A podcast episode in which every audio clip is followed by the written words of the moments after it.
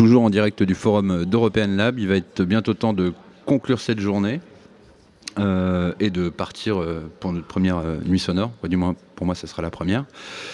Mais avant de conclure, on va commencer à évoquer la carte blanche à Varsovie, du moins sous son prisme culturel, car après avoir rendu hommage à Manchester, Bruxelles, Tokyo, New York ou encore Glasgow, cette année, Nuit Sonore invite Varsovie. Et je suis en compagnie de Violaine Digné. Bonjour Violaine. Bonjour Charles et de Ben Guillou. Bonjour Ben. Salut Charles. Ben, on va commencer par, euh, par toi parce que Violaine, je la connais un petit peu. Donc j'aimerais euh, qu'on évite de, de m'accuser de quelque chose. Est-ce que euh, vous pouvez me présenter ce que vous faites, qui vous êtes et pourquoi Varsovie? En fait, moi je suis originaire de Nantes, mais ça fait 8 ans maintenant que j'habite à Varsovie. Je suis parti m'installer là-bas et après avoir un magazine culturel pendant 5 ans. J'ai commencé à m'occuper d'être manager de club, organiser des concerts, travailler avec les artistes pendant les 3-4 dernières années. Et donc, euh, et donc quand les Nuits Sonores sont venus en repérage pour essayer de trouver un partenaire pour euh, les aider un peu à défricher Varsovie, eh ben on a eu la chance de se rencontrer et donc on a lancé cette aventure ensemble. C'était il y a à peu près 6 mois. Toi, Violaine, c'est toi qui as préparé la carte blanche euh, pour Nuits Sonores, c'est ça? Oui, on va dire qu'il y a maintenant un bon bout de temps que ça fait partie de mes missions. C'est carte blanche. Donc Varsovie, on s'est décidé euh, tous ensemble euh, l'été dernier sur cette ville-là. Et effectivement, euh, la première personne qui a rencontré Ben à Varsovie, c'est François Pirola, que tu dois connaître, Charles. Exactement. qui euh, nous a dit en rentrant euh, j'ai trouvé euh, j'ai trouvé le, bon interlocuteur j'ai trouvé celui qui va nous aider j'ai trouvé notre maître varsovien. Donc c'est vrai que l'avantage de Ben même si c'est peut-être un peu moins folklorique c'est qu'il est français. Donc ça nous a beaucoup aidé évidemment. Et à partir de ce moment-là, moi, je suis arrivée à Varsovie pour une première, un premier repérage. Et il nous a paru évident qu'effectivement, on allait bosser avec lui pour euh, tout un tas de raisons, et notamment nos affinités culturelles, qui, je pense, sont, euh, se sont avérées extrêmement euh, fortes. Mmh. Voilà. Donc, on va revenir sur cette carte blanche. Qu'est-ce qu'on va y trouver, à part de la musique? Alors c'est effectivement l'un des euh, éléments importants que tu soulignes, c'est-à-dire que la carte blanche n'est jamais exclusivement musicale, pour la simple et bonne raison que quand on arrive dans une ville, euh, on serait beaucoup trop frustré de n'aborder que l'aspect musical de cette ville-là, et puis que c'est très difficile de représenter une ville à travers uniquement la musique. Euh, d'après moi en tout cas. Donc culturellement, on s'ouvre à énormément de choses, c'est-à-dire qu'on se laisse inspirer de la ville et la ville nous donne un petit peu les, les clés de ce qu'on va faire. C'est-à-dire que pour donner un, exemple très précis, on est arrivé à Varsovie, on a flashé sur les murs peints de Varsovie et les murs peints de Pologne en général, hein, parce qu'il y en a dans beaucoup d'autres villes de, Pologne. Et on s'est dit, on ne peut pas passer à côté de ça. Donc voilà, d'où la, peinture murale qui a été euh, réalisée par Chaz Meoteki euh, il y a quelques semaines maintenant et qui euh, sera visible sur le site de nuit de Nuit Sonore.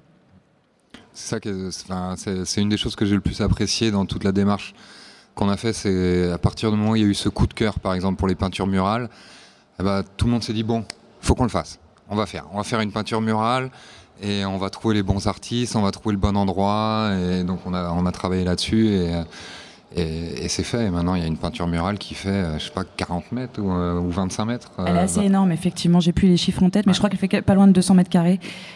Et surtout, euh, donc par rapport à ce que dit Ben, c'est vrai que c'était pas une mince affaire d'organiser euh, notamment cette peinture, puisque c'est d'une part pas notre métier, hein, faut être clair. Donc on se donne aussi la possibilité à travers ces cartes blanches d'expérimenter des choses, et ça c'est vraiment magique.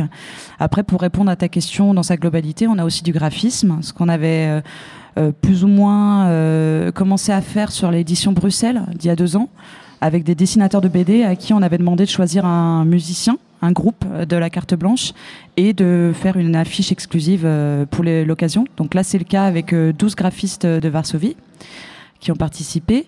Euh, on a aussi un ciné Warsaw. On l'avait sur Glasgow l'année dernière, on l'a à nouveau cette année, donc avec une programmation pareille qui nous a demandé énormément de boulot. Hein. donc c'est vraiment des choses qu'on parfois ne maîtrise pas du tout, parfois qui nous font, voilà, qui nous permettent de nous ouvrir sur d'autres disciplines artistiques. Et euh, le Ciné Warsaw a été organisé en partenariat avec euh, NINA, qui est donc l'équivalent de l'INA français, l'Institut national de l'audiovisuel. Donc c'est un beau partenariat. Et avec euh, l'Institut polonais basé à Paris, qui nous ont pas mal aidés sur, sur les choix de, de, cette programmation. Et petit dernier clin d'œil, on a une cantine polonaise. J'allais parler de pierogi. Voilà, donc Ben peut peut-être nous expliquer un peu le principe de cette cantine, il le saura mieux que moi. En fait, c'est pareil, c'est le, le, coup de cœur quand ils sont tous venus. En fait, la, cantine polonaise qu'on appelle le bar en Pologne, c'est le, restaurant traditionnel où les gens viennent manger un peu au quotidien, où toutes les générations se côtoient, tous les milieux sociaux se côtoient. C'est un, système bien spécifique à la Pologne. En fait, c'est des, restaurants qui sont subventionnés par l'État pour pouvoir euh, délivrer des repas pas chers. Et donc, euh, tout un nouveau mouvement depuis quelques années à Varsovie où on se retrouve des, des, même des bar un peu hipster, un peu euh, originaux mais on garde, il y a toujours cet, aspect traditionnel de la nourriture. Tu manges des trucs bien traditionnels, mais ça commence à être un peu plus fancy, un peu nice. Et puis il y a toujours les, traditionnels baralais où tu manges pour, pour un euro, tu as une soupe, euh, un, plat principal et un, petit dessert. Et c'est ce qui est fascinant, ce qui est vraiment super, c'est la, mixité. Tout le monde se côtoie dans ces, dans ces restaurants. Donc c'était pareil, un coup de cœur où on a voulu recréer euh, une chose comme ça ici à Lyon et où vous pouvez manger maintenant euh, bah, tous ces plats traditionnels, les pierogies, les, les goulash. Et c'est super bon surtout. C'est nous, euh, la nourriture polonaise nous a réellement fascinés. Hein. Ça paraît peut-être un peu surprenant, c'est vrai qu'on n'y pense pas quand mhm. on va en Pologne, mais franchement, ça vaut le coup. Et ça vaut le coup, bizarrement, même aussi sur des, sur des, des, des, des, thématiques culinaires qui sont pas typique en fait. Hein. On s'est rendu compte qu'à chaque fois qu'on allait dans un restaurant, c'était bon, quel que soit le restaurant. Et euh, je pense qu'ils vouent quand même quelque chose d'assez euh, important à la nourriture, d'après moi, hein, d'après mes, sensations en tout cas. Sur le, projet que vous me décrivez, moi je suis jamais allé à Varsovie, je rêve d'y aller euh, sans doute l'automne prochain. Bah, on parle de, musique, de, de, graphisme. Je sais que Varsovie est quand même relativement pointu en termes de numérique. C'est-à-dire, ça serait une sorte de mini Berlin plus en Europe centrale quelque mhm. part. Et euh, vous parliez de hipster tout à l'heure. C'est pas encore touché par le phénomène de gentrification ou ça arrive doucement? Ça arrive, ça arrive pour être honnête. Enfin, il y a des quartiers. Enfin, on a en particulier un quartier qui est en... où le processus a commencé. C'est un quartier industriel, un quartier où moi, quand je suis arrivé en Pologne il y a 8 ans, tout le monde me disait n'y mets, pas les pieds. C'est dangereux, etc. Et maintenant, il n'y a eu aucun problème à aller se promener là-bas et on voit de plus en plus d'investissements, de, lieux qui s'ouvrent, de cafés, etc. Et, c'est un quartier, on, a du mal encore à le saisir parce que c'était vraiment le quartier où on disait ça y est, c'est le nouveau Berlin. On va, ça va être le nouveau Berlin et ça c'est l'exemple typique. Et là, ces dernières années, ça s'est un tout petit peu tassé. Là, ça reprend. On va voir, il y a une nouvelle ligne de métro qui s'est ouverte. Le quartier maintenant, voilà, est, plus facilement desservi. Donc, euh, on va voir. Mais c'est hyper dynamique en fait, Varsovie. Varsovie, c'est une ville qui change à peu près tous les ans. Euh, tous les ans, tu as l'impression d'être dans une nouvelle ville. Et euh, je pense que oui, ce phénomène de gentrification euh, existe et va exister de plus en plus, je pense. C'est Praga dont tu parles, hein, ouais, le quartier de Praga.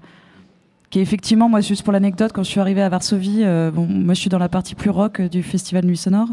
j'ai dit à Ben, bon, c'est où qu'on écoute du rock à Varsovie? Parce que là, t'es gentil, mais il va falloir qu'on se fasse au moins un concert. Et en fait, je voyais aucun club en me baladant dans la ville. Je me suis dit, mais c'est quoi ce délire C'est où que ça se passe?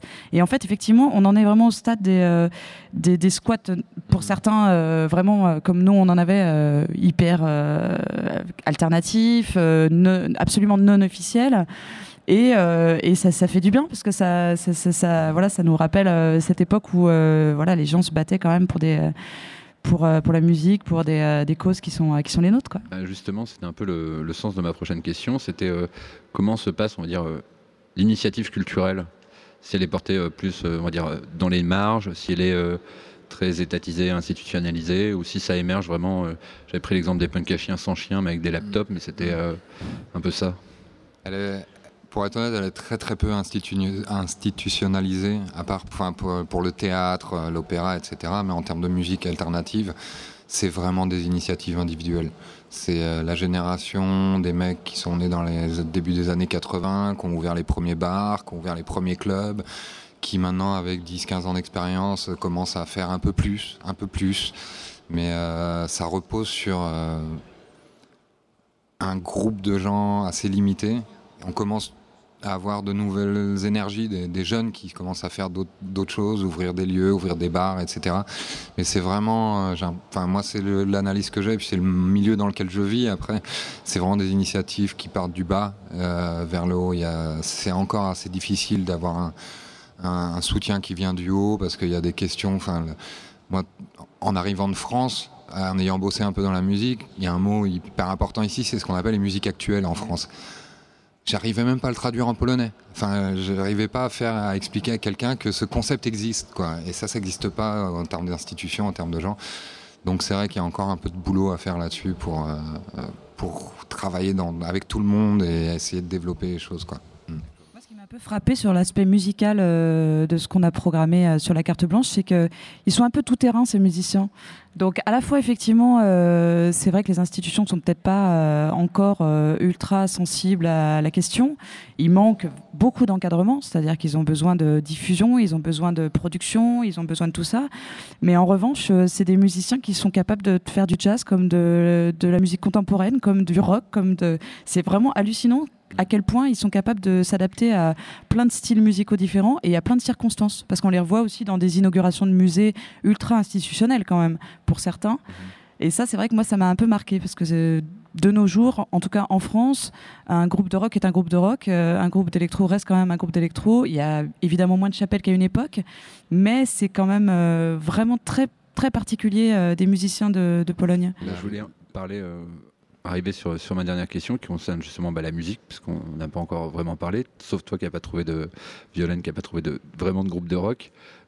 Tu nous as bien ramené un groupe de rock de Pologne quand même de Varsovie. Ah si si si, euh, il y a du rock en Pologne. Il y a, y, y a, même beaucoup de rock en Pologne en fait, parce que euh, le problème c'est que à Nuit Sonore, les, musiques électroniques sont tellement mises en avant, euh, les artistes sont tellement connus par le public de Nuit Sonore. Encore une fois, on est vraiment quelque part dans une dans un monde qui voilà qui est cohérent. Le public vient voir de l'électro, on propose beaucoup d'électro. Du coup, c'est vrai que les artistes polonais électroniques sont pas suffisamment encore euh, en vue, je pense, euh, de, des publics français ou allemands, peut-être un peu plus, j'en sais rien. Mais du coup, c'est vrai que c'est carrément plus facile, à mon avis, d'aller euh, dans des euh, dans des territoires qui sont des territoires où euh, les gens sont familiers. C'est-à-dire que des groupes de rock comme ceux qu'on a sur le sur la carte blanche, qui sont jamais des groupes de rock comme nous on l'entend. Hein. C'est aussi ça qui est important à, à préciser, c'est qu'en fait, ils ont une façon de jouer leur musique qui est très particulière pour nous. Hein. On a du, par exemple, ce style easy listening qui revient beaucoup dans ce label Lado ABC, qui est un style que nous, on n'a plus du tout en France en ce moment. C'est le l'easy listening. Euh, j'ai aucun représentant comme ça à citer en France de cette musique-là. Peut-être Charlie O qui est encore en, activité et encore. Donc voilà, c'est vrai que c'est euh, ils ont une façon euh, vraiment totalement à eux de, de, mélanger les styles et de les faire à leur sauce, quoi. Mais après, le rock, voilà, le rock reste quand même une base, à mon avis, pour, certes, pour pas mal de musiciens qui sont présents sur la carte blanche. Un mot pour conclure, Ben? Non, moi, ça, enfin, je veux, sur tout ce qu'on dit depuis, depuis, depuis cinq minutes, le, mot débrouille qui me vient souvent euh, en tête, en fait. C'est, la débrouille, euh, c'est, dans le sang des Polonais, quoi. Euh, il y a un moment dans l'histoire, il a fallu se débrouiller en permanence pour survivre, pour vivre, etc.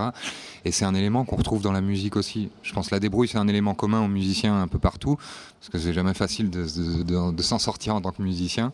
Mais en Pologne, ça l'est vraiment, c'est vraiment important et ça se ressent dans tous les, musiciens qu'on a qu'on a invités. C'est un peu ce que tu disais, Violaine, sur le, côté où ils vont jouer aussi bien des trucs un peu jazz que des trucs très rock, d'autres styles, parce que c'est cette capacité à s'adapter, à, à, trouver des solutions à tout pour, pour vivre et puis après pour créer aussi. Et c'est ça qui est chouette dans la création, tu le retrouves aussi et c'est vachement intéressant.